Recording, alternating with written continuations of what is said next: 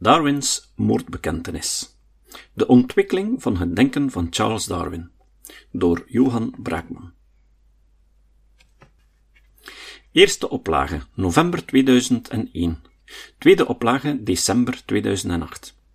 Uitgegeven door Uitgeverij Nieuwezijds, Amsterdam. Omslagontwerp Mario Starink, Amsterdam. Zetwerk C van W, Amsterdam. Copyright 2001-2008 Johan Braakman. Afbeeldingen omslag, spotprint van Lindy Samborn uit een almanak uitgebracht door Punch Magazine in 1882. ISBN 978 9057 12296 NUR 911. Woord vooraf. De mens heeft in de loop van zijn geschiedenis voortdurend beelden gemaakt van de natuur en van zichzelf. Hij stelde en stelt zich vragen over de aard van de natuur, over de oorsprong van de complexe en functionele orde ervan en over zijn eigen plaats daarbinnen. Eeuwenlang werd het natuur- en mensbeeld, hoewel het aan verandering onderhevig was, gekoppeld aan God en aan de hem toegeschreven eigenschappen. Onder invloed van Charles Darwins evolutietheorie veranderde dat radicaal. Natuur en mens werden niet langer van bovenuit verklaard, maar werden beschouwd als het voorlopige resultaat van een strikt mechanisch en naturalistisch proces. Evolutie door natuurlijke en seksuele selectie. In dit boek probeer ik die Darwinistische transitie historisch te duiden en te reconstrueren. Ik wil de krachtlijnen van Darwins opvattingen en de ontwikkeling ervan duidelijk maken en aantonen hoe, als gevolg van zijn theorieën, de vragen over de natuur en de mens een fundamenteel ander antwoord kregen dan in de periode voor hem. Tevens probeer ik de lezer wegwijs te maken in de enorme hoeveelheid publicaties die de voorbije decennia over Darwin zijn verschenen. Wie zich geroepen voelt om Darwins leven en werk verder te bestuderen, kan via referenties mogelijke invalshoeken vinden. Ik geef in deze studie hoofdzakelijk een chronologisch overzicht van de ontwikkeling van Darwins denken. Een gedetailleerd verslag van zijn leven behoort evenwel niet tot de opzet van dit boek. Ik wil vooral de klemtoon leggen op het belang van de evolutietheorie voor het wetenschappelijke en wijsgerige natuur- en mensbeeld. Wie meer over Darwins leven en persoonlijke ontwikkeling wenst te weten, verwijs ik voornamelijk naar de recente werken van Kohn en dergelijke, 1995, Desmond en Moore, 1991, Meyer, 1982 en 1993, Brown, 1995 en Bowler, 1996. Over diverse aspecten is er geen consensus onder deze historici, waarvan een aantal een biologische achtergrond bezit. Ernst Mayr bijvoorbeeld sluit meer aan bij het werk van de Beer, 1964, dan bij dat van Bowler. Toch heeft de vermelde lectuur algemeen een correcter en betrouwbaarder beeld van Darwin als mens en als wetenschapper dan vroeger, toen men vrijwel uitsluitend op zijn autobiografie en een aantal andere werken was aangewezen. Zo was het tot enkele decennia geleden een hardnekkig misverstand dat Darwin een amateurwetenschapper was die min of meer bij toeval het principe van natuurlijke selectie ontdekte.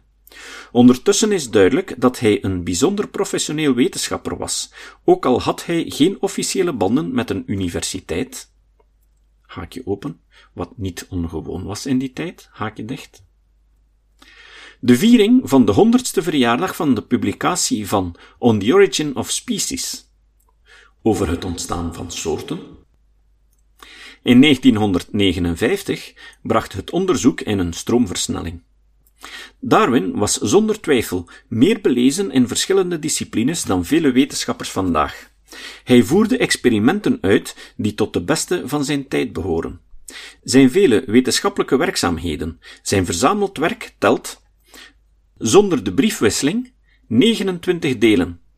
Kon hij uitvoeren dankzij onder meer zijn relatieve isolement, zijn financiële onafhankelijkheid, de steun van zijn vrouw en vanaf 1842 zijn weigering om in te gaan op uitnodigingen voor lezingen, colloquia, vergaderingen enzovoort.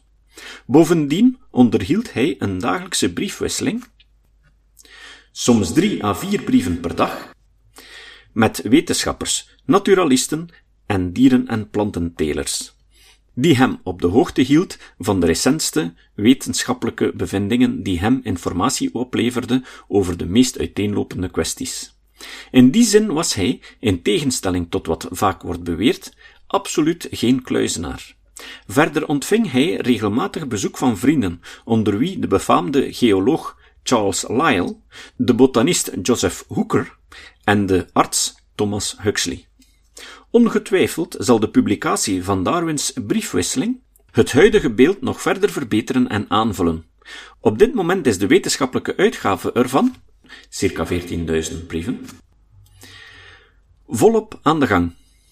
Het laatste volume, in totaal zullen er wellicht 39 zijn, wordt verwacht tegen het jaar 2009, in acht genomen dat de post meerdere malen per dag werd opgehaald en afgeleverd, en dit in heel Groot-Brittannië, moest Darwin, wat snelle beschikbaarheid van informatie betreft, niet onderdoen voor de huidige wetenschapper die over een internetaansluiting en een e-mailadres beschikt.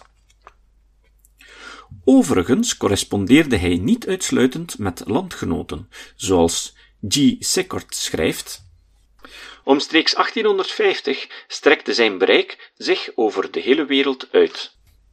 In Col, ED, 1985, pagina 529. Het boek is als volgt ingedeeld. In het eerste hoofdstuk beschrijf ik hoe Darwin, onder meer ten gevolge van de wereldreis die hij met het schip HMS The Beagle maakte, langzaam maar zeker een evolutionaire visie op het leven ontwikkelde. Het tweede hoofdstuk legt uit hoe hij zijn gedachtengoed wetenschappelijk onderbouwde en hoe men de invloed ervan op zijn christelijk geloof kan inschatten. In het derde hoofdstuk bespreek ik in detail Darwins hoofdwerk over het ontstaan der soorten. Bijzondere aandacht gaat naar de voornaamste evolutionaire mechanismen die Darwin ontdekte en beschreef, namelijk natuurlijke en seksuele selectie. Het vierde hoofdstuk snijdt, in de context van de Darwinistische transitie, enkele filosofische thema's aan. Ik geef een analyse van concepten zoals vooruitgang, orde en complexiteit. Ook bespreek ik de plaats van de mens in de kosmos en in de natuur. In het vijfde hoofdstuk, tenslotte, maak ik een sprong naar het heden. Na te hebben samengevat wat Darwins belangrijkste inzichten zijn, ga ik na in hoeverre ze vandaag de dag ertoe kunnen bijdragen de studie van de mens en zijn gedrag meer wetenschappelijk te maken dan wat voor kort het geval was. Het is ongetwijfeld het meest betwistbare hoofdstuk. Verder onderzoek zal uitwijzen of de opvattingen die ik erin naar voren breng het krediet verdienen dat ik ze in dit boek verleen. Rest me nog de aangename taak om één ieder te bedanken die mij heeft geholpen bij het tot stand komen van deze studie. In de eerste plaats is dat professor Dr. Mark de Meij, die mij aanmoedigde om dit werk aan te vatten. Verder hebben verschillende mensen delen van het manuscript gelezen en welverdiend constructief commentaar geleverd. Charlotte de Bakker, Caroline Bijens, Dr. Helen de Cruz, Johan de Smet, Ludo Helleman, Dr. Koen Margot, Mark Meuleman, professor Dr. Freddy Mortier, Jasmin Peters, Tom Speelman, professor Dr. Hugo van den Enden, emeritus professor Dr. Etienne Vermeers en professor Dr. Walter Verraas. Mijn zeer bijzondere dank gaat uit naar Dr. Griet van der Massen, die me geholpen heeft bij de eindredactie van de tekst en die verschillende citaten heeft vertaald. Peter Borgeljoen heeft me, zoals altijd, onbaatzuchtig bijgestaan bij het oplossen van talloze problemen die mijn onderzoek belemmerden. Iedereen in ons taalgebied is dank verschuldigd aan uitgeverij Nieuwezijds voor het publiceren van Darwins boek in vertaling. Mijn grootste dank gaat uit naar de studenten wijsbegeerte en moraalwetenschap aan de Universiteit van Gent, die me de voorbije jaren hebben gestimuleerd om zorgvuldig over de betekenis en de invloed van Darwins theorieën na te denken.